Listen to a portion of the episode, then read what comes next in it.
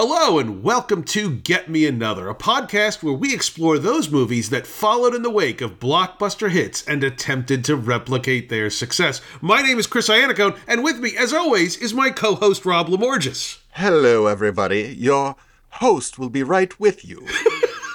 today, today we have a very special episode of the show that we are calling Get Chris Another. I have chosen a film that was not a box office success when it came out, but that I love dearly. In a sense, it's a film that I wish had kicked off a cinematic trend but it was just not to be. Now, later in the year, Rob will have his turn to pick a film that he loves. And Lord have mercy on your souls. I'm very curious to see what that's going to be. But last year, we were guests on the Force 5 podcast for their Brad Pitt draft, and each of us came up with a list of Brad Pitt movies, and the audience voted on whose was better. Because Rob picked Johnny Suede as one of his films, I won that contest easily, and as a consequence, Get Chris Another is going first. Yeah, I still. Hey, you do you, man. You do you. I'm gonna, you know, just let the sword of Damocles hang over everybody's head, including yours, Chris, because there is a 50% chance that I will just choose Johnny Suede and make you I, I, yes and and tank our ratings in the process apparently. but I don't care. But maybe I do. Maybe I do because there's another there's another there are two films that I was obsessed with in high school and they one of them is Johnny Suede and the other will shall remain nameless for now. And uh, yes, yes, nameless for now. I I had a short list of four for this, and ultimately, well, we will get now to what I ultimately chose. At the conclusion of our last episode, the Silent Night, Deadly Night Christmas special, Rob asked me to give a clue as to what movie I had chosen, and my clue was communism. Well, also was the fact that we said the word clue several times because, as it turns out, communism was just a red herring and welcome to Get Chris Another Clue the Movie.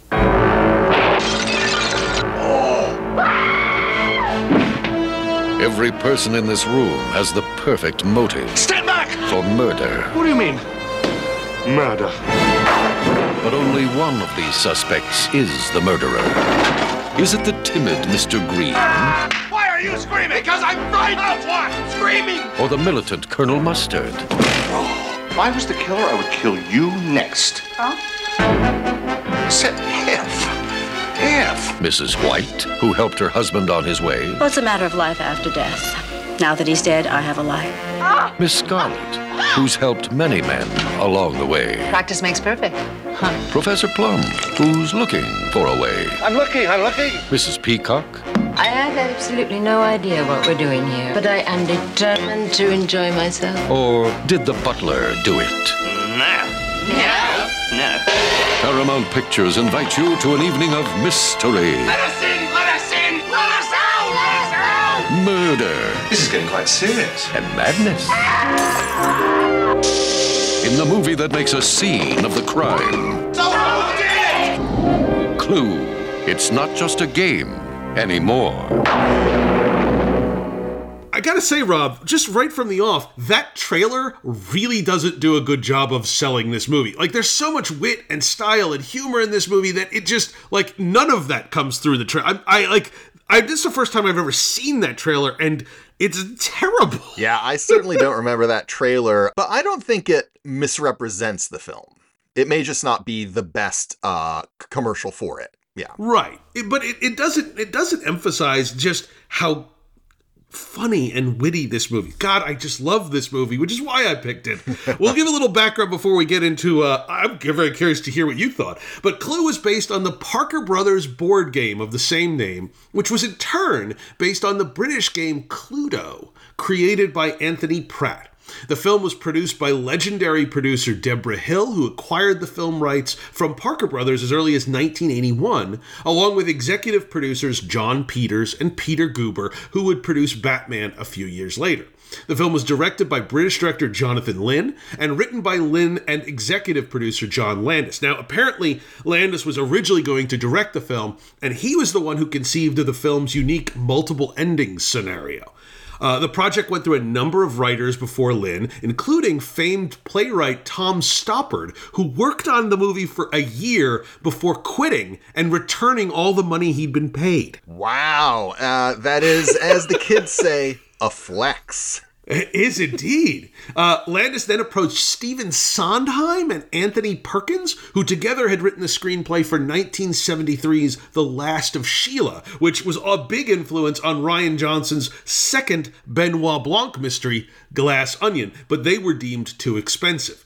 Finally, the job came to English writer director Jonathan Lynn, who co created the British comedy series Yes Minister, and who would later go on to direct films such as My Cousin Vinny, The Distinguished Gentleman, and The Whole Nine Yards. Uh, Rob, I actually had a chance to tell Jonathan Lynn what a big fan of Clue I was when he was a client at an agency I worked for, and I had the opportunity to spoke, speak to him on the phone. I was like, Dude, Clue is one of my favorite. I didn't say dude. I just, you know, Mr. Lynn. Mr. Dude. Clue is one of my favorite movies. And he was very nice. He was very cool about it. Very Ah. sort of proper English gentleman kind of guy. That's nice uh, because I know um, it can be there can be complicated feelings for folks when something at the time didn't hit and it's achieved cult Yeah. status over time and been more appreciated.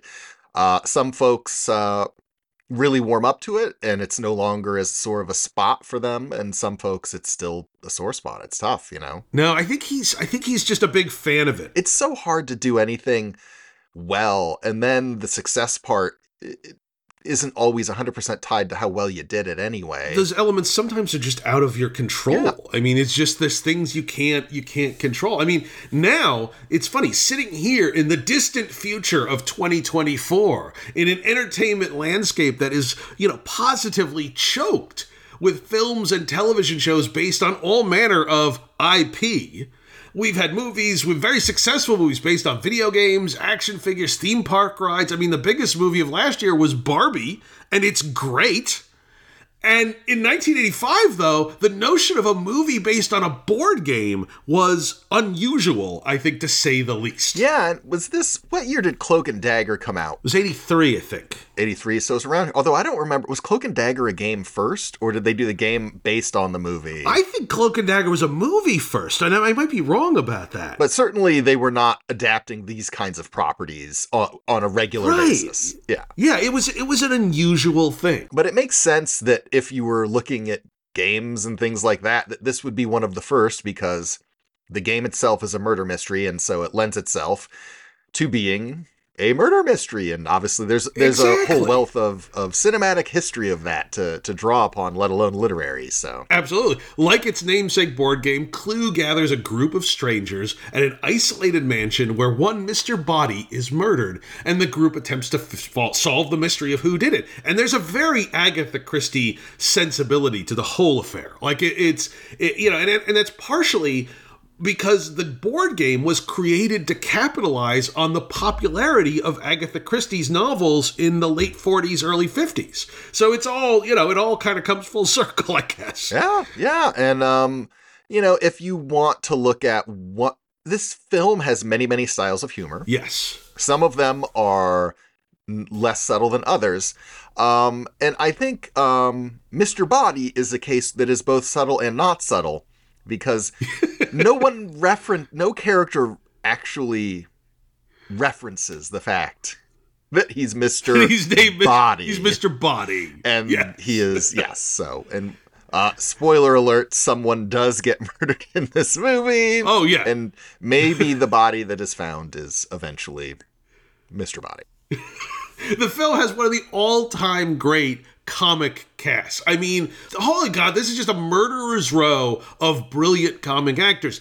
Tim Curry, Lesley Ann Warren, Madeline Kahn, Eileen Brennan, Martin Mull, Christopher Lloyd, and Michael McKean, with Colleen Camp, Howard Hesseman, and Fear frontman Lee Ving in supporting roles. But despite that, when the film was released in December of 1985, it was neither a critical nor commercial success. And honestly, I kind of, that trailer aside, I kind of have no idea why, because Rob, this film is amazing and I love it with my whole heart. Yeah, and uh just to to hammer the music a little bit more, Jane Wiedlin of the Go-Go's Yes. is the singing telegram. Yes, Jane Whelan of the Go Go's is the singing telegram girl.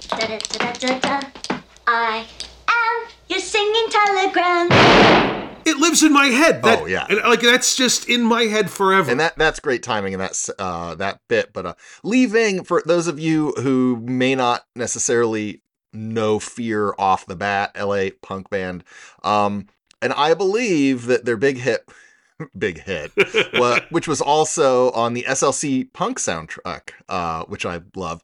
But uh, to just imagine, I love living in the city, and this is the man who is in Clue the movie. It is pretty fun. It is. You know, it's funny. I, I thinking about this movie.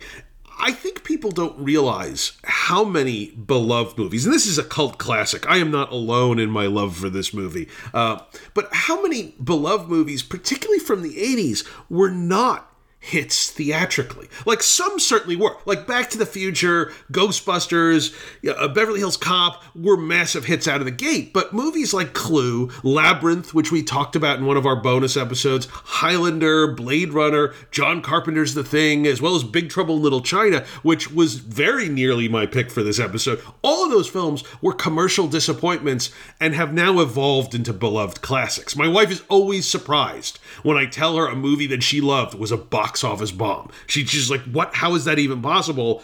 But it was like, a lot of these were, but have gained with time. Yeah, I mean, in that era too, I and I was a kid, so the the whole box office culture, like keeping score, was far far less than it is now. I mean, they would publish which were the top movies, but did I know what was profitable? No. Right. Um, right. I just knew that the black hole was amazing or Tron was amazing, and then yeah, you, twenty years later you go, oh, people lost their job over that. That sucks because it's amazing. Yeah. I, I think in particular, there's a lot of movies from the 80s that fit this model of box office disappointment that evolves into beloved classic. And I think the reason for it is that it was in the 80s. That was the decade where home video, specifically VCRs, came into widespread use in American homes. Like prior to that, it was much harder for a commercial disappointment to find their audience after that initial theatrical run. You know, some bombs may have found their audience over time on television, like on the late, late, late movie, something like that, or you have like the rare case of It's a Wonderful Life, which was initially a disappointment, but then become be- became beloved after countless holiday airings on network TV. But that was rare. The rise of home video gave films a second opportunity to gain popularity and to do that relatively quickly. Yeah, and, and there is that particularly 80s feel. I mean, the 80s is kind of the end of this era, uh, I think. Uh, but uh, there is this feel in watching this movie to me that I should it should have been 2 a.m. on my UHF station. Yeah. Like, and not in 85, but 87 or 88, uh, you know, that this Right. would have been on. And you, this would have been a top shelf UHF movie to find on the channel. Yeah. And you would have been, oh my God, they have Clue. I can't believe it. Right. Well, I I didn't I didn't see this movie in the movie theater, but I swear to God, Rob, I must have rented it from our local mom and pop video store time and time and time again. Like I, mean, this was before VHS tapes were available for sale because they were priced just to to be bought by by video stores and then rented out. So I, but I, I must have just I don't know how many times I rented this tape over and over again, and I just right right from the off. So it must have been like 86, 87. I just I just over and over again, and I and I, I fell in love with it. And I did see it in the theater because I distinctly remember um, oh wow! my parents not, well, I was, you know, I was old enough and I, I saw Sure. a lot of movies. Oh, movies. sure. I saw a lot of movies. As did I. I just didn't get this one. I which ending did you get? I distinctly remember, uh, and I didn't agitate for a ton with my folks, um, you know, like, oh, get me this, get me that. right. And I had already gone and seen a movie multiple times in ET, but in trying to agitate to see this multiple times in the theater, uh, at different theaters to try and get the other endings, Right. uh, one of the few few things that landed like a Led Zeppelin. Uh, I remember, you know, I, I saw E.T. in the movie theater as well. I remember seeing movies multiple times for sure. I know I saw Big Trouble in Little China a couple of times. Um, you know, that, that was uh, yeah, that was just it, it, it- again. It felt like movies were were not as expensive. It wasn't as much of a thing. Like No, it wasn't. Feels like now it's it's such a big like it's a big. The you know- movies were a thing that was thought of as a very family friendly activity as far as Yeah. it was a, a cheap thing to do with your family, yeah, you know, including the popcorn, all of it. yeah. It's funny. It's uh, it's funny how things have changed. Different world. Uh, so, Clue, we open on a dark and stormy night as the vintage car approaches a massive, foreboding mansion. And I want to mention right at the top the production design for this movie is absolutely fantastic. You have this matte painting of the house Yeah. as they're coming up to it, uh, which was created by Syd Dutton in conjunction with matte painting legend Albert Whitlock, whose work we've talked about on the show before.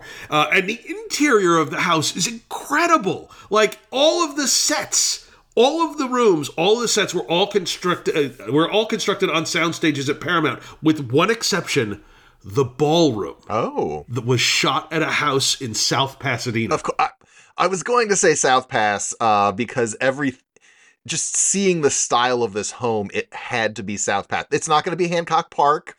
Certainly nothing on the west side. Um, No, no, yeah, no. it Had to be South Pass. Absolutely. Absolutely. Uh, in the car is Wadsworth the butler, played by Tim Curry, in a role that I literally cannot imagine anyone else playing. But oddly enough, another actor was cast in the role. English actor Leonard Rossiter was Jonathan Lynn's first choice to play Wadsworth. The two had worked on a play together in London, but Rossiter uh, passed away before production. Lynn's second choice was none other than Rowan Atkinson. Oh. And apparently he was rejected by Paramount because he wasn't familiar enough to American audiences at that point.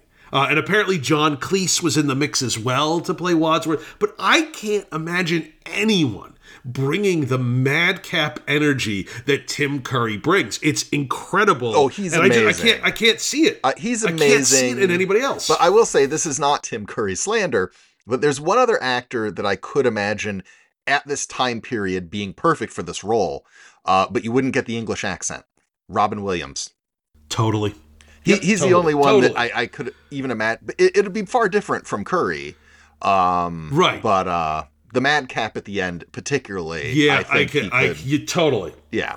Uh, Wadsworth approaches the house. He has to contend with two large dogs guarding the door. Fortunately, he's brought them some meat to snack on. Oh. and as he moves to enter the house, Before we enter that house, Chris, I want to stop and appreciate this is set New England 1954. yes, And yet, there is nothing more 1980s, uh, mid 80s, early 80s than a rich guy house having mean guard dogs that will rip you apart unless you throw them meat. This is so right. 80s. It's like like on, on Magnum PI Yes. with with with uh, with the two dogs with with uh with Higgins as two dogs. Yes, that is absolutely a classic '80s rich guy trope, and you're right there.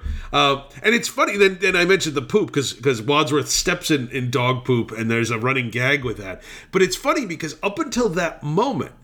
That's the first sign that this is not just a mystery movie, but that it's a farce as well. Like that is the first moment where you get something kind of gaggy. Oh, yeah. Like that is that is that oh it's like oh And it's interesting to me because it's the first instance of, of real comedy, but and, and the, the comedy in this movie will be played at many different tones and levels. This one though is all kind of not in the background per se, but the you don't get a close up of stepping on the poop. You're still in a long shot. right. Then you just and you don't get a close up of him scraping it off or even a medium shot. It's all played in that long shot and the character doesn't even bat an eyelash. It's clearly something that's happened all the time and it's just Yeah. oh, time to scrape the poop off. And then uh, you get all the characters throughout going uh, when he walks into a room, at least in the beginning, uh, you know, what's that smell or whatever.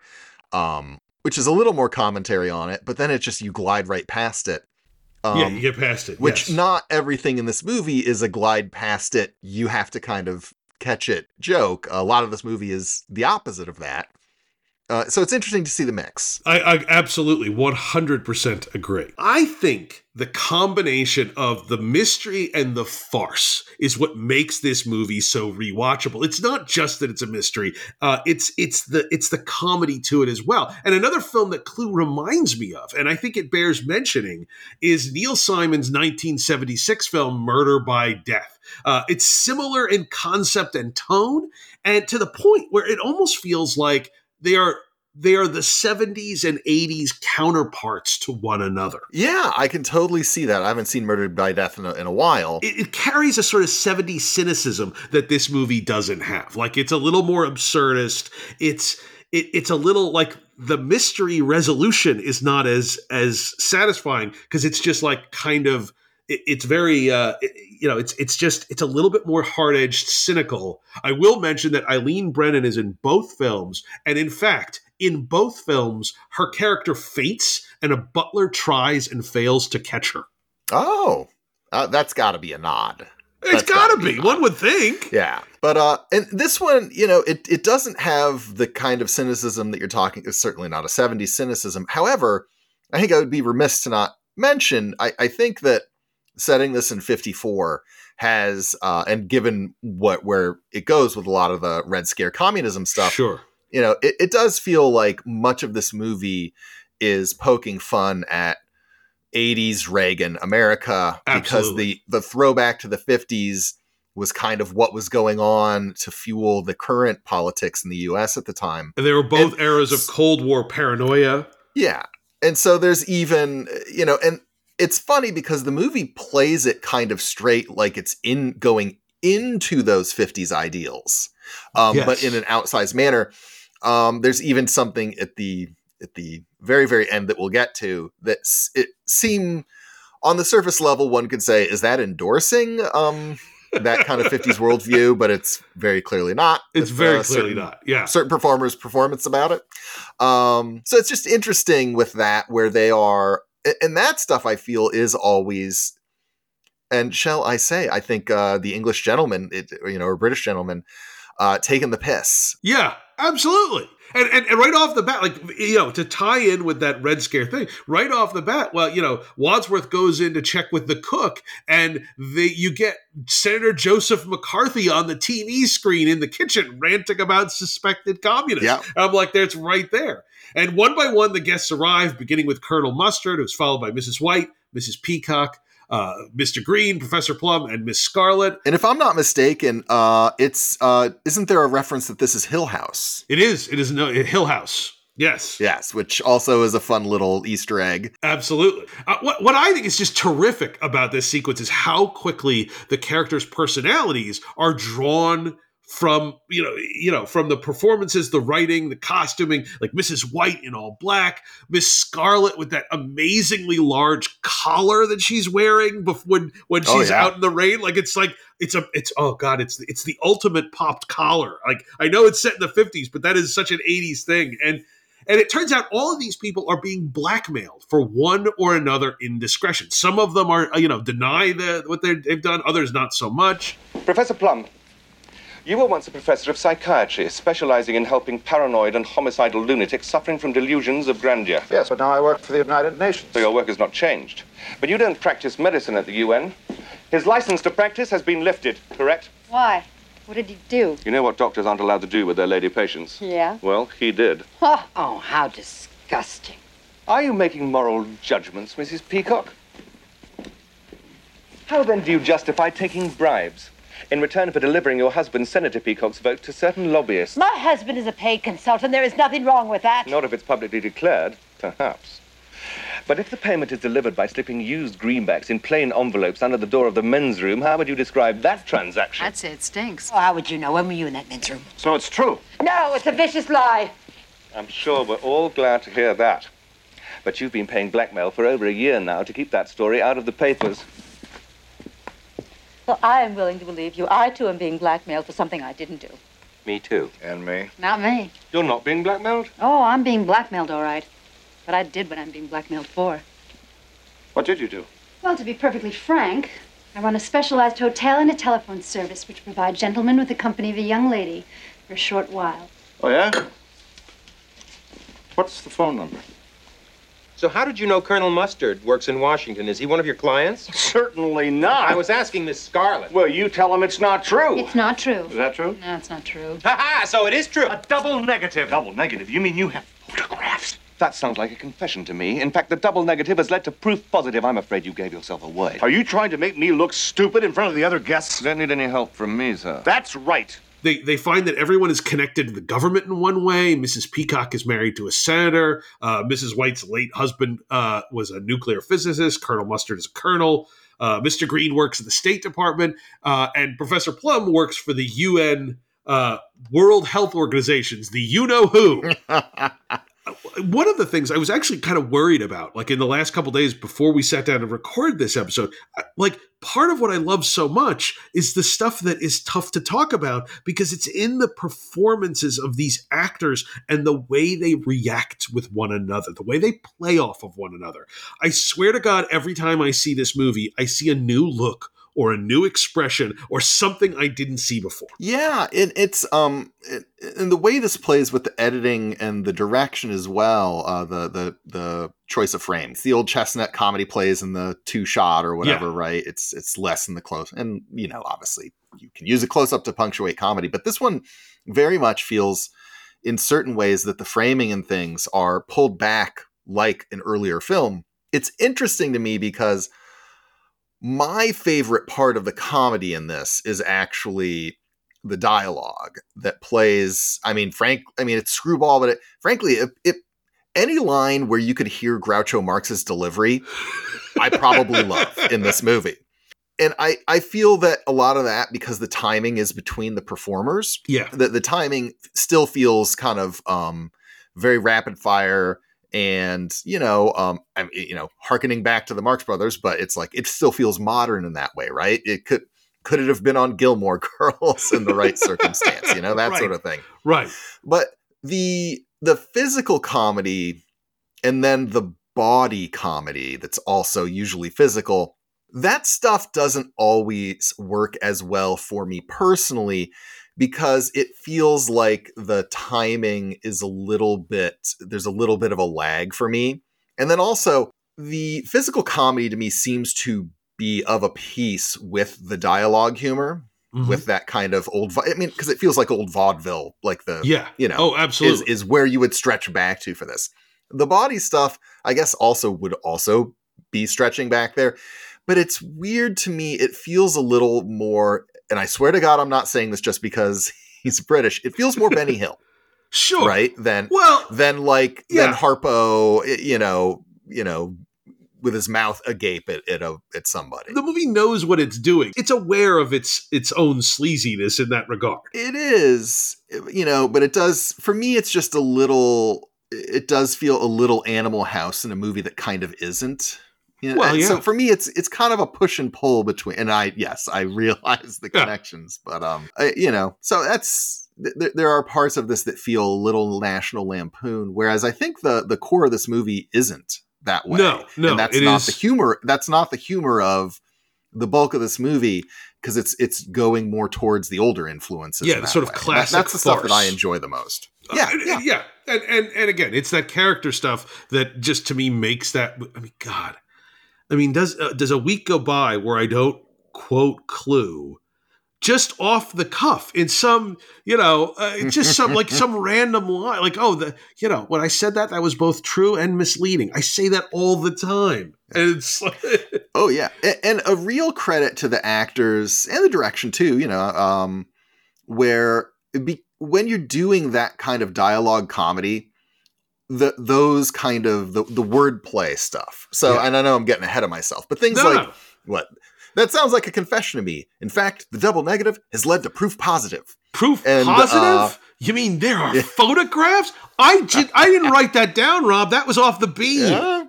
And then uh, another great one that I love. It's a matter of life after death. Now that he's dead, I have a life. life. or after he's dead, I have a life. Whatever. He was always a rather stupidly optimistic man. I mean, I'm afraid it came as a great shock to him when he died, but he, he was found dead at home. His head had been cut off, and so had his, uh, you know. I had been out all evening at the movies. Do you miss him? Well, it's a matter of life after death. Now that he's dead, I have a life. So those are the kinds of things that are that's in the mouths of different characters. So you're committing in the name of the comedy you know you're having dialogue that will sound very similar but it is a testament to these actors that you never think that right because each of the characters are so fully realized and the performances back that that no one is delivering those lines similarly. Yeah. Uh, well, I, and- you know, yeah. you have that bit. I love, I love the bit where he's talking about how he used to work with, you know, you know, paranoid delusional. He says, "Well, now I work for the UN," and and Wadsworth says, "Well, th- then your work has not changed." I'm like, such, a, Yeah. such a sly joke, and I'm like, that is that's so good. And, and before long, we have one more guest who's going to join the group, Mister Body, who is this sort of repellent man who just oozes sleaze. And I, I didn't realize as a kid, but Body's character seems strongly reminiscent of Ratchett, the murder victim in Agatha Christie's Murder on the Orient Express. And it's revealed that he was the one who's been blackmailing all of them, including Wadsworth the butler, who organized the whole evening to confront Mr. Body with the evidence of his crimes and put him behind bars. But Mr. Body has a different plan because he has brought weapons in order to encourage the guests to murder Wadsworth in order to keep their secret safe. These are the classic weapons from the board game the candlestick, the rope, the lead pipe, the wrench, the gun, and the knife. And Mr. Mr. Body switches off the lights, and when they come back on, it's not Wadsworth who's dead. Who it's Mr. Body. And and honestly, the he should have seen that coming, man. Like like of all the if I was in the room, do I kill the innocent guy who's trying to stop my blackmailer but might expose my secret or to just kill the blackmailer and my secret safe? Like come on, Mr. Body, what are you thinking? Yeah, it is. Uh, he's a little too sure of himself, uh, and uh, you know he gets it. But what I love is also, um, you know, he's got that slicked back hair. He's Yep. the one who hasn't cha- like he's got the five o'clock shadow. Yeah, They really play him like a gangster. uh, Yes, you know, absolutely. not a literal gangster, but very gangsterish. Yeah, like in a noir kind of like, you know, Warner Yeah. Brothers gangster picture kind of thing. Exactly. God, oh, there's so many great bits in it. Like, the whole scene in the lounge, like there's so many. Like when Mrs. Peacock starts screaming because she thinks the brandy's poison. Sit down, Miss. I had to stop her from screaming. Well, I had to stop her screaming. Uh, and then they, they they're watching to see Peacock. If she dies, then they hear another scream from part of the another part of the house. And there's this amazing moment. It's it's like a, a little bit of cinema magic where everybody stands up, like they're they're all watching Peacock to see if she's just going to die from poison brandy. And then they hear the scream. All the people stand up fully, like they're they're leaning over, and then the music kicks in, and they race off in search of the scream. And to me, it acts like a starter pistol, you know, like going into high gear for the second act. It is it is tremendous little piece of filmmaking. Yeah, because uh, the murder of Mr. Body, the discovery of Body's body, is only the first of many, and this is setting off the chain reaction. It is at this point where the the setup is done, right? And now the movie is just kind. It's funny you're you're really going from Act One into two, but at this point, it feels like the movie, to its credit, is is rolling downhill like until the end Yeah, the the momentum in this thing is is pretty good. It really is fun. It's a movie that as as we go through and you talk about these things, uh, like a lot of the great you know mystery films or whatever who done it, it is one that apparently gives you a lot of clues, but never anything that it could allow you to solve the mystery. well, no, but there, there's stuff there, and we'll, we'll, well, I, I, I thought we should bring back for this episode. I think we should bring back uh, uh, something we did during our Bird with the Crystal Plumage series. We'll have a spoiler line, and then afterwards we can we can talk about the resolution of the mystery. So if there's people who have not seen Clue and are listening to this and are like, "Oh, I'm interested," in that you you'll have the opportunity to opt out before we get to the the the full resolution. The scream that they hear comes from Yvette the maid, who then kind of becomes part of the group. They bring her back. Uh, Wadsworth explains that his wife committed suicide after Body threatened to reveal that she had friends who were socialists. dun dun dun. And what was your role in all this? I was a victim too. At least my wife was. She had friends who were socialists. Oh my God. Well, we all make mistakes. Like they're all so disappointed. It's like, oh.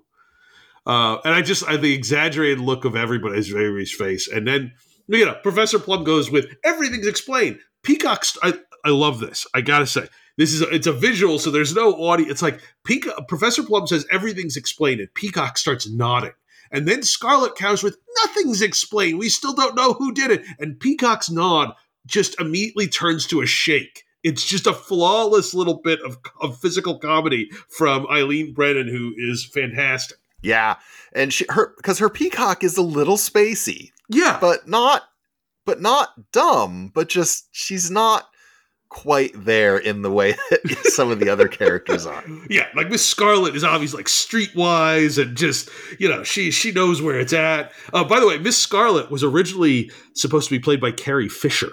Oh wow. Yeah, she would have been good, but Lesley Ann Warren is dynamite in this picture. She's fantastic in this. I can't yeah. imagine. Like I again, this is one of those movies. Again, I, I I've been watching for so long, for so so many times. I kind of can't picture anybody else because it's just so. It's so. I, I fully admit this is not a movie I can be objective about. I just love it whole cloth, and uh, yeah, I'll need you to point out when it when it it kind of runs off the rails a little bit, but it might. That's okay. I still love it, and you know so they next go to the kitchen where they find the cook dead in the freezer. There's a cool impromptu moment where Miss Scarlet drops her cigarette as Mr. Green is going down under the weight of the heavy cook, and she tries to help him avoid landing on it. Uh, and then they go back to the study, and Mr. Body's body is gone. And Professor Plum swears he was dead, but then he turns up again a few minutes later in the toilet, this time with a visible head wound, and he's dead for sure. It's a nice way of fitting an aspect of the board game which is the board game you're supposed to find out who did it, with what, and where, in which room. And by killing Body twice, it gives a little uncertainty to that part, which I think is a which great room, nod, yeah. nod to the board game. Yeah. Uh, they decide to lock the weapons in the cupboard, throw away the key, only to find a stranded motorist at the door asking to use the phone. They put him in the lounge, that's where it's clear of dead bodies, and they lock him in. The group then decides to split up and search the house to determine if anyone else is there. And this is a lot of act 2 is them searching the house in in four pairs. Uh, which are all bo- girl boy just by coincidence. They draw lots for it. I love I love that everybody is paired with the person they least would want to be with. Like yes, yes. Like earlier, he had you know Wadsworth said to Miss Miss uh, Mrs. White, "Oh uh, man, I would never be alone with you because you're you know you kill your husbands and you know." so he, of course he ends up with Mrs. White. Um, except for the horny Professor Plum, who's perfectly happy to be paired with Mrs. Peacock. It's you and me, honey bunch. Ah, uh, yes, that Christopher Lloyd delivery. Oh my God, it's... Christopher Lloyd had this and Back to the Future in the same year. Like, um, I know this was not a big hit, but they are just two of the all-time great. Like, every time I try to think who the MVP of this movie is, I I, I always end up changing it. Like, there was mm-hmm. a while watching it earlier, I was like, man, Michael McKean is amazing in an understated way yeah. in some of it. But like he's, but then I'm like, oh well, Madeline Kahn is literally a comic genius and just everybody's so good. Everybody's so good. Oh my god.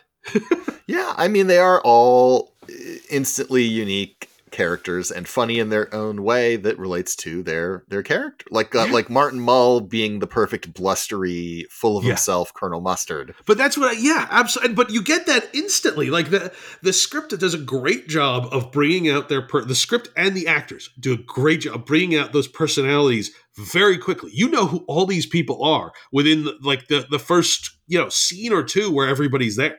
Yeah, absolutely. And it's it makes everything you know it's a large cast to be following. It's a you know it's an ensemble piece and uh, that can be hard for people to follow but you just never like you're off to the races with this pretty instantly. Yeah, absolutely. Absolutely Um, you know, the searching the house with we see someone in at that time. Wadsworth has acute, you know, burns the the evidence that Wadsworth has accumulated in the fireplace. The weapons cupboard is unlocked. The motorist is killed with the wrench. Mustard and Peacock discover a secret passage from the conservatory to the lounge, just like in the board game. And then they are they're locked in the lounge with the dead motorist. And there's that madcap scene where everybody is the rest of the group's trying to break down the door. Like it's let us in, let us in, let us out, let us out. And then you have the, the culminating with Yvette shooting open the lock and you have that stray bullet that leads to the, the, the crash of the chandelier. It's just, it's God. I, it, in hindsight, I'm like, all I know about to say about this movie is I love it and it's great. yeah, I mean, if I'm gonna pick nits, it- Please. this is one of the sequences that I feel that the the pacing feels older. Yeah. that you know, th- there's too much air in between the let us in, let us in, let us out, let us out. That you would, eh, and and I feel it in a way that some of the other more old, some of the you know more classic framing and and editing timing still feels good to me in this movie, but there are instances like that where I just feel it's maybe a little too old school in what it's doing that it could Okay. have been. Um, That's fair. you know, because I mean, this is given 85, it, like even in 85, things can go faster than this. You know, I know we're not right. We're not editing uh, like it's MTV's music video era yet. Um, you know, but uh, it does feel a little, a little slow. The little air in the movie. Interesting. Okay. All right. So, which to me stops it from feeling madcap. So that's the Interesting. Which uh, obviously, once we get to the third act, Well, and that almost makes it by comparison, you know, to me, made that some of the stuff that sags a little bit in Act Two for me, it made it more noticeable because, oh, yeah, you can do this. And I get, right. I get trying to pace yourself and save things, but at, at the same time, you know, the, the, the Marx Brothers could be madcap for a whole movie. you know? Well, that's true. That is that's you know. true. It's funny because again, I watched Murder by Death recently just to have it, and by comparison, Clue's pacing is lightning. It is like Murder by Death. Oh, sure. You don't even have a dead person till like an hour and seven minutes into the movie, and here it's like it's like oh my goodness, it's it's I. My comparison would be the difference between like it's the '70s version and the '80s. Like it's like uh the the man who would be king is to Raiders of the Lost Ark. And, and to be clear, uh, you know, I'm not even talking about story pacing. It really no, no, is it's pacing the, within uh, the, scene with the the jokes. the, yeah. the the com specifically sometimes the the spoken jokes but more often the physical comedy i feel there's a little there's a little too much air in it and i think part of that is because he's choosing those long shots which is making it classic and the the the actors are doing this you know together like real time and that's great and probably helps you improv quite a bit yeah, a, a, a cutaway to speed things up here or there would have would have helped me i think interesting. There are times where it does feel like it could be a stage play, like because it's all largely set in Yes, this one house. yes. I mean it it it it. Yeah, again, you you obviously there's stuff that it does. It's it's clearly a movie. It's not like a filmed play, but No. but uh, you know, it it's there. You can imagine it's a uh, little proscenium arch Yeah, i think yeah, I, a- absolutely, absolutely. Not necessarily in a bad way, but it is. It's a thing. Uh, we have the doorbell rings, and then we have a cop show up who is investigating the motorist's abandoned car down on the driveway, and so now you have another person in the house that they have to contend with. And I love the sequence where they have to make the cop think everything's normal oh yes despite the fact that they have these dead bodies. So they they create these tableaus of you know it's a party and everybody's just having a good time. Is it three or four dead bodies at this point? Is it three Well, or there's four there's Mr. bodies? Body, there's the Body. cook, and the motorist. Uh, oh, so there's three at this point. There's yeah, three. Yeah, and what they do to Oh my god! because they cannot hide the bodies, so they have to hide them in plain sight. Uh, and it is is and what Mr. Green I think is the one who they have put to show the cop around. He and he doesn't know that they've done this, so No. he's like, He does not. oh oh my god! Just the we'll get him a car, a long black car, a limousine. Yes. And they lock the cop back in the library. Then they continue to search the house. The electricity is switched off, during which time there are three more murders. The cop is hit on the head with a lead pipe. Yvette is strangled with the rope, and the door opens to reveal the singing telegram girl who is promptly shot. Da da da da da da. Da-da-da-da-da. I am your singing telegram. I will I will mention of these deaths, Yvette's death, where where we see her come into the room and talk with this unseen figure before the noose goes around her neck. It is punctuated by a music cue that is straight out of a horror movie. Recognize you.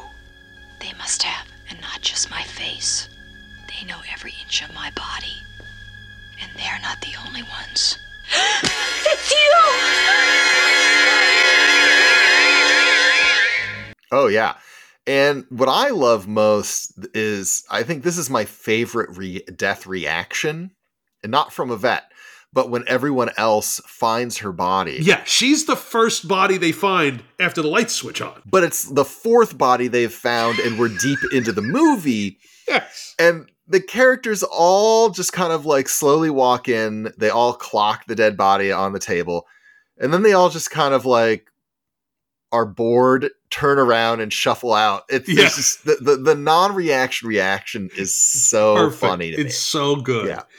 It, that might be my favorite gag in the movie. It is uh, a gr- it is a great gag. It is just yeah. So then Wadsworth announces that he knows who did it, and furthermore, how it was all done. So the third act consists of Tim Curry manically recounting all the events of the film step by step from the time he came into the you know the the the, the mansion it's like oh i was in the hallway i know because i was there and it is an absolute delight to watch. He plays all the roles at various points. He is both murderer and victim. At one point, switching off the lights and appearing to be dead himself when they come back on, leading to one of my favorite my favorite off the cuff lines from Mr. Green when he sees him lying on the floor. He just goes, "Oh, grand." like oh, it's just, like, Yeah. it's just oh god, it's so good. It, one of the things that makes it so funny for me, and especially in the first half of this, uh, of his sequence of going through, really recapping the film in a singular performance, as you say, but ostensibly to do the clues. But what makes it so funny to me in that first half is all of the detail that has nothing to do with who So did it or figuring out who did it. So but he can't he can't stop himself from saying things like, "Oh, you know, I'm and I was over here uh, waiting for them to offer Oh, a glass of champagne. uh, champagne." Yeah, you don't need you don't need the champagne detail, and you can see in the reactions of others that they're intrigued and, and kind of being polite, but they also are like, "Get on with the show, man." like other characters are realizing how just overstuffed uh, his It's explanation. Amazing. Yeah. So we, it's revealed that all the people in the house that were killed that night, uh, be, there was Mr. Body, and everyone else that was killed was one of his informants in his blackmail scheme. The cook worked for Mrs. Peacock. The motorist was Mustard's driver during the war. The cop was uh, was being bribed by Miss Scarlet. The singing telegram girl was the woman Professor Plum was having an affair with. Oh, I have to mention one of the all-time great cameos in any movie of all like Howard Hesseman shows up at the door as this as this evangelist proselytizing about the kingdom of heaven. Oh, whoever it is, they gotta go away or they'll be killed. Oh. Good evening. Have you ever given any thought to the kingdom of heaven? What? Repent. The kingdom of heaven is at hand. You ain't just whistling Dixie. Armageddon is almost upon us. I got news for you. It's already here. Go away. But your souls are in danger. Our lives are in danger, you beatnik. I mean, it's just it, hearing it doesn't even quite do it justice. It's just the whole thing, the expressions of the actors, and it, it's sublime. So that said, I think we- we've reached the point. We want to do a kind of spoiler line, as we did with our Bird with the Crystal Plumage series. We're going to put an extra chapter here, so if you want to skip past the reveal of the killer, you can do so now. Wadsworth reveals that the cook and Mr. Body were in fact killed by the one other person that wasn't with them, Yvette. And that in fact, she was operating under orders from her boss, Miss Scarlet, who committed all the other murders herself. And cornered, she pulls the gun out of her purse and she reveals that her real business is secrets. With Mr. Green accuses her of being a communist, she utters that classic line So, it is political. You're a communist. No, Mr. Green. Communism is just a red herring. Before she can shoot him, Wadsworth gets the jump on Miss Scarlet, disarms her as the police arrive, led by Howard Hesseman, who is actually the police chief. It's it's an amazing, it's an amazing piece. Like just the whole thing is so great. I think Lesley Ann Warren's tremendous. It's just it's fantastic. Yeah, and all of because uh, that final reveal is taking place in what the lobby by the front door. It's all so in the it's all in the main hall of the Yeah. lobby. Yes, yeah, and um, which again, a location in the board game. absolutely. Yes, Yeah, and it's um it's interesting uh, you know that they play with a little bit with what is the classic detective running through what's happened and then revealing the killer. But um you know, it is also still pretty straightforward for the genre outside of Curry's madcap performance, right? Because which he's is just amazing. he's going on and on and like it it feels like that the performance gets faster and faster Yeah, as he's dragging them from room to room and uh finally you stop here at the end and you have the the, the classic uh you know very brief showdown with the with the yeah, gun yeah, and then and you know that's, but that's Clue. I mean, it's God. I just love this movie. It's it, honestly, it, this is one of those rare movies that I could watch every day and still be entertained by. If you haven't seen it, go check it out. If if, if you haven't seen it recently, check it out again because I guarantee you'll see something you haven't seen before. yeah and if if you are watching a second time um always look at the person who's not talking Yes. Yes, absolutely. Always look at the person who's not the the reactions. you'll get a you'll get a slightly different experience yeah So, thank you so much for listening. Again, we are your hosts, Chris Iannicone and Rob Lamorges. If you've enjoyed our show, please consider subscribing and following us on Twitter, Instagram, Threads, and Blue Sky at Get Me Another Pod. If you've enjoyed the show, tell your friends about it, tell your enemies about it, tell the butler about it, and join us next time as we continue to explore what happens when Hollywood says, Get me another.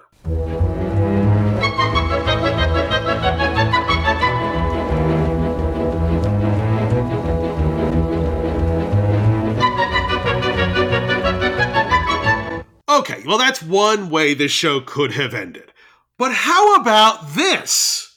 So, Wadsworth reveals that the cook was killed when the group heard Yvette screaming and they ran to help her. One of them slipped away, killed the cook, and rejoined them in the lounge. And that same person was also not there when they found the cook's body in the kitchen because that is when Mr. Body was killed with the candlestick. And it's revealed that Mrs. Peacock murdered everybody. You murdered them all.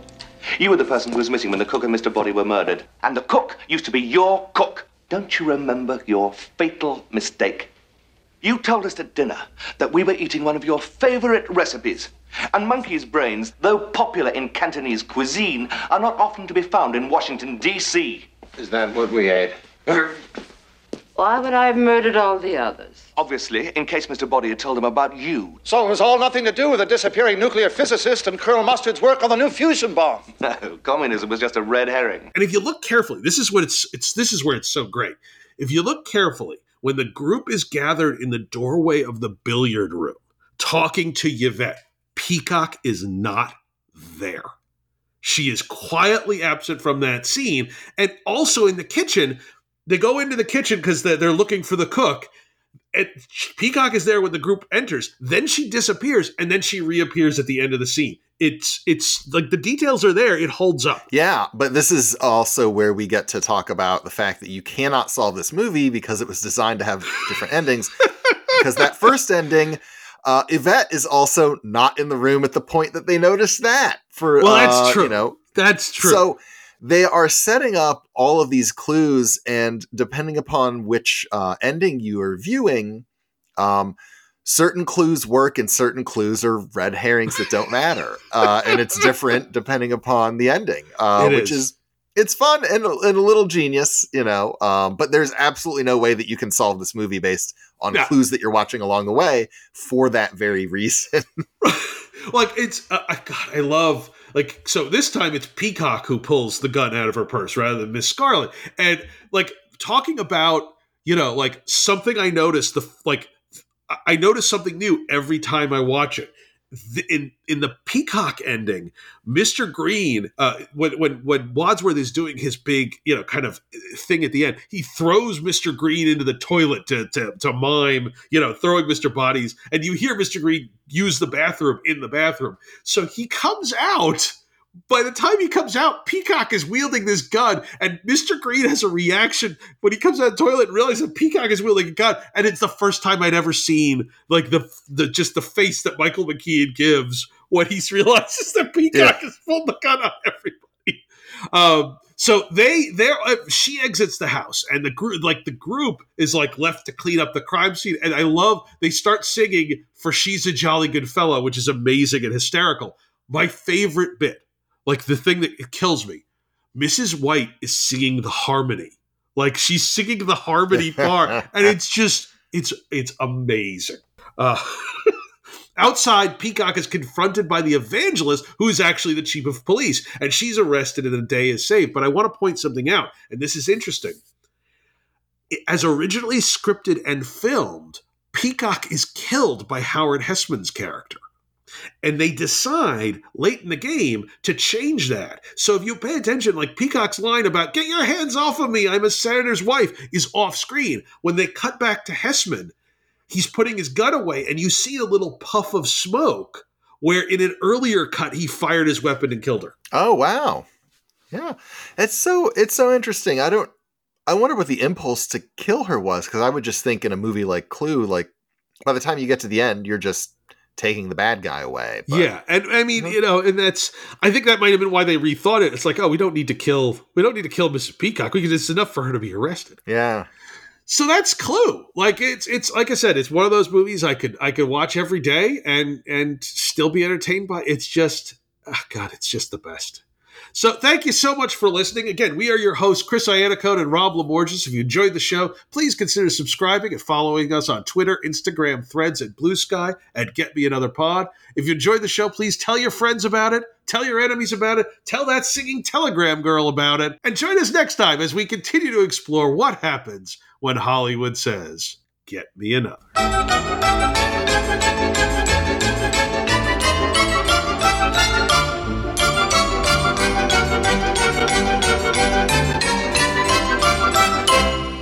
Okay, this time I'm sure you guessed what we were up to this time. So here's what really happened.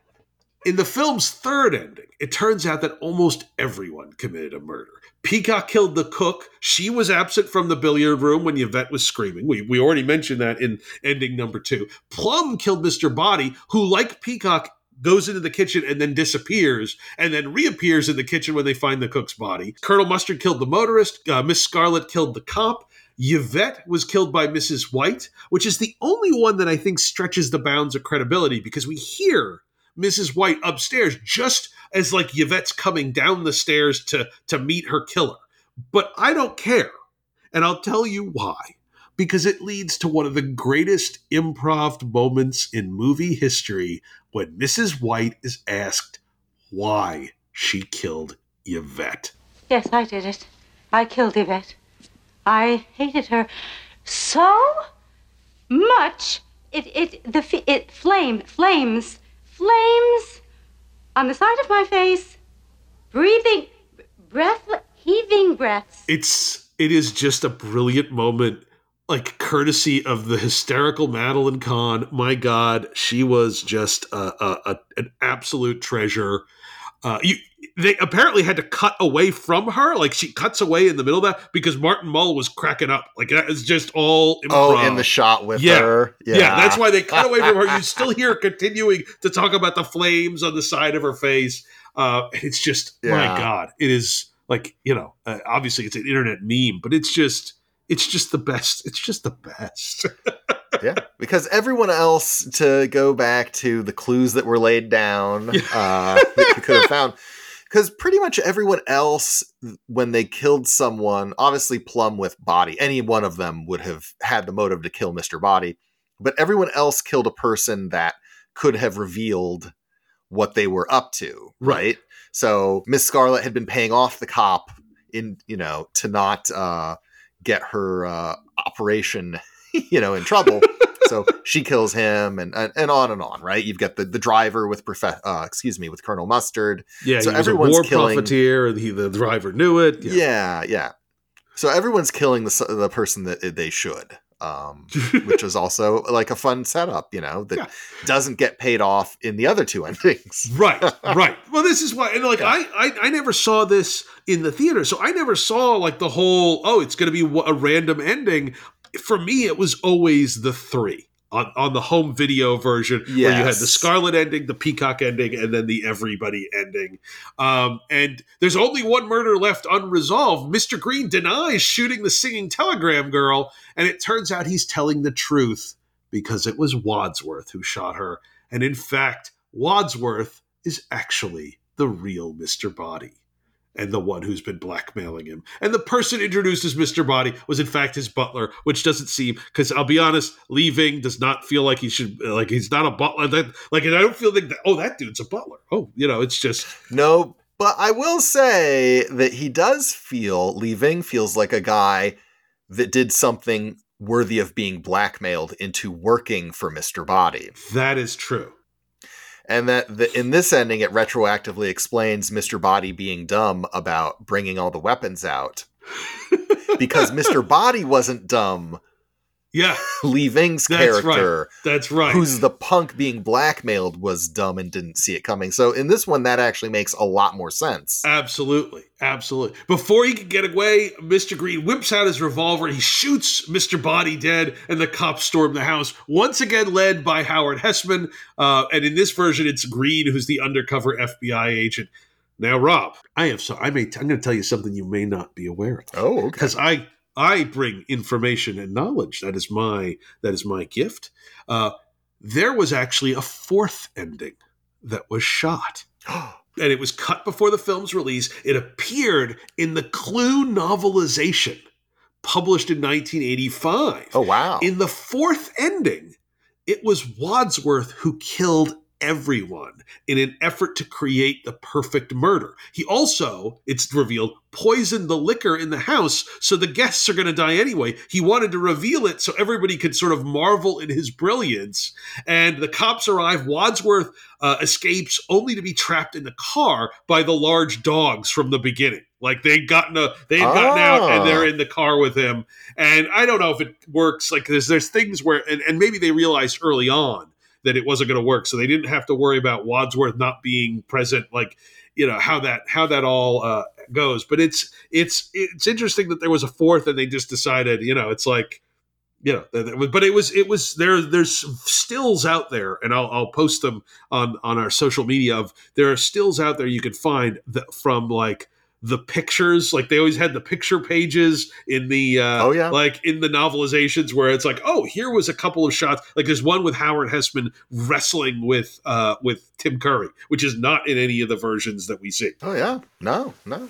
That's very interesting. I have to check that out online. But the uh, the end of that third one too, with the Mr. Green reveal, you end the the film ends that version with his line, I'm going to go home and sleep with my wife. which I think is one of the encapsulations of that. This is poking fun at that 1950s mentality. Even, Yes. uh, yes Though one could look at the era of the 80s and wonder, is there a little gay panic in that? But I actually don't think that there is. I think it's really just poking fun at the way it, it would have had to have ended if if you were going to have him be the lawman, right, in a 1950s thing, that that is that is that ending. I think what makes this so rewatchable, it's not just the mystery. The mystery's fun. It's the farce. It is just the the the the sense of absurdity. Uh, and I, you know, like I'm sorry that this movie didn't like kick off a trend of like high concept farces in the 80s. Like it wasn't really the the style of humor of the time. And I'm, I'm there's a few like uh, you know, I mean aside from Murder by Death which obviously came earlier, but like the movie that to me feels closest in in tone was 1992's uh, adaptation of Ni- Noises Off, Mhm. which is another film that didn't do great at the box office that I love, but it feels that feels like it's got the same farcical energy that that Clue has. Yeah, and I, I honestly wonder in my mind if the doing multiple endings, which feels like a great gag, especially given the board game, if that was the thing that was uh, part of the problem. Yeah, it could have been. And not just because I think you're telling the audience, you know, again, we were people weren't as used to narrative video games at this point. So the idea of, oh, you're going to go and watch a movie, but it could have one of three endings. There, there, there is a little bit of a sense of, well, then the story kind of could go any direction, Right. as opposed to feeling like it's a singular story and do people want to go to multiple theaters does that just make you feel it's almost like that old uh i love uh my really inaccurate sports analogies uh comparing them to movies uh that old adage if if your team has two quarterbacks you have no quarterbacks and it, i think there is Okay, a little bit right. a little bit of a feel to an audience if you tell them you have three endings people kind of it kind of feels like you don't have an ending then Right. right that you weren't building towards the one singular thing that had to happen and i and i think you actually do that's part of what i feel of the airiness in especially in that uh act two of this thing where they do have to leave it open in a lot of the mystery aspect right because Yeah. it's got to be able to It's got to accommodate all three a endings. Yeah. yeah, and and and I think that for me is and it's all triggered by it- this movie is not about the mystery. It is about the performances and the characters for me and the the comedy that comes from that. Um but it does I think for me hinder it from being like it's not one of my all-time favorite movies. I like it, but I think that's why it, for me if I were to in hindsight look for an explanation, I think that's it. No, that's an, no, that's an interesting one, and it's funny because it, it, again, now we're very, you know, movies based on IP that is not like you know, movies based on on books or plays were common right from from the beginning, but like you know, based on video games, based on on theme park rides. Now we're so accustomed to that we don't think twice about it. But in the '80s, that was so unusual. And it's a way that this movie is kind of ahead of its time. I think the multiple endings, you can imagine a streaming service doing a movie like that now, where it's like there's going to be multiple endings and, you know, slightly different versions. And you can imagine it playing, people being more open to that now. that's the interactive Black Mirror episode. Yeah, Right? I mean, they, they do. Uh, I know um, it started as a game and for a bit it was on Netflix, but the Minecraft story mode uh, animated things for, for those Okay. gamers where you're watching, you know, an animated cartoon of Minecraft, but you are choosing directions as you go along, you know, very much in another. Like another '80s classic of the Oh, literary Choose your own uh, adventure. I love those books. I love those books. Oh my Yeah. god, those there there were three series. Choose your adventure. The other two, Time Machine and the Dungeons and, Dragons. Be an interplanetary spy. I love those Oh, three. I never had the be an interplanetary spy, but I uh, spy, but I did get into the Dungeons and Dragons had their Oh, own I guess see, I didn't, I didn't have any of the. Dungeons and Dragons one, but I just, yeah. Oh my god, I love those. I love those. Uh, and uh, yeah, as I as I love Clue. So I mean, that's Clue. I mean, again, it's one of those movies that I could watch every day and still be. In it. If you haven't seen it, check it out. If you haven't seen it recently, check it out again because I just guarantee you, you will see something you haven't seen before. And this is our real ending, so we'll there's not we don't have a hidden fourth ending, but uh, we're very excited to announce that we have another bonus episode coming up, and this one this one's going to be something special. Join us on February 13th for our third Don't Get Me Another bonus episode, all about David Lynch's sci-fi epic Dune.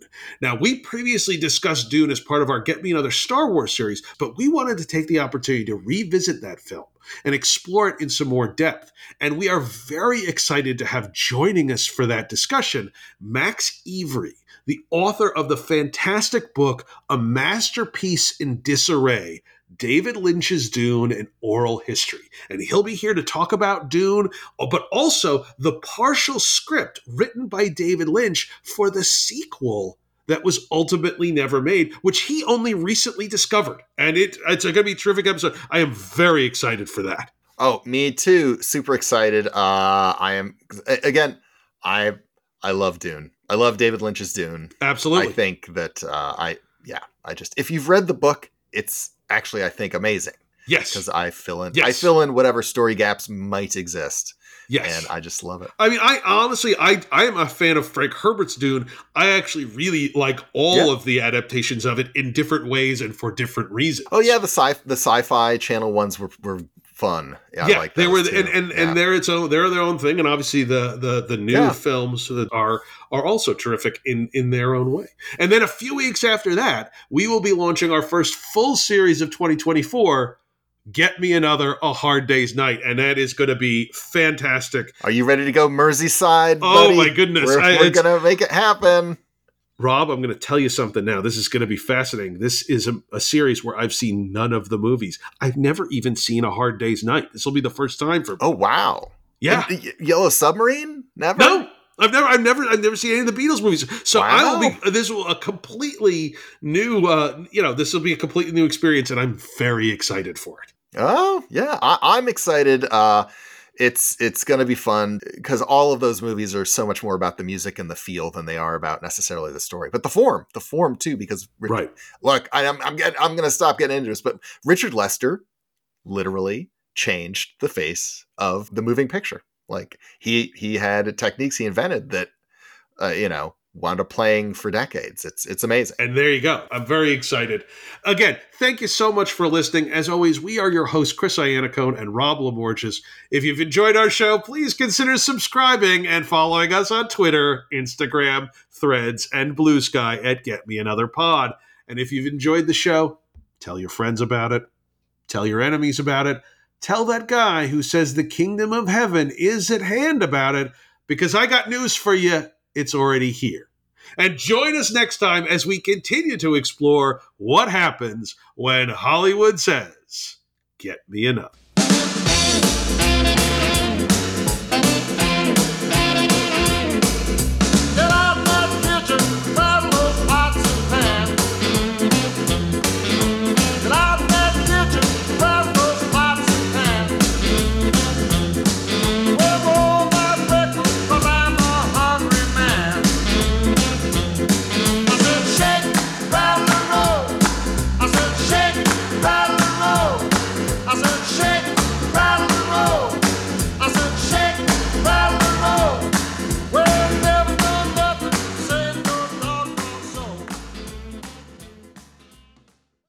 Find out who killed him and where and with what. There's no need to shout. I'm not shouting.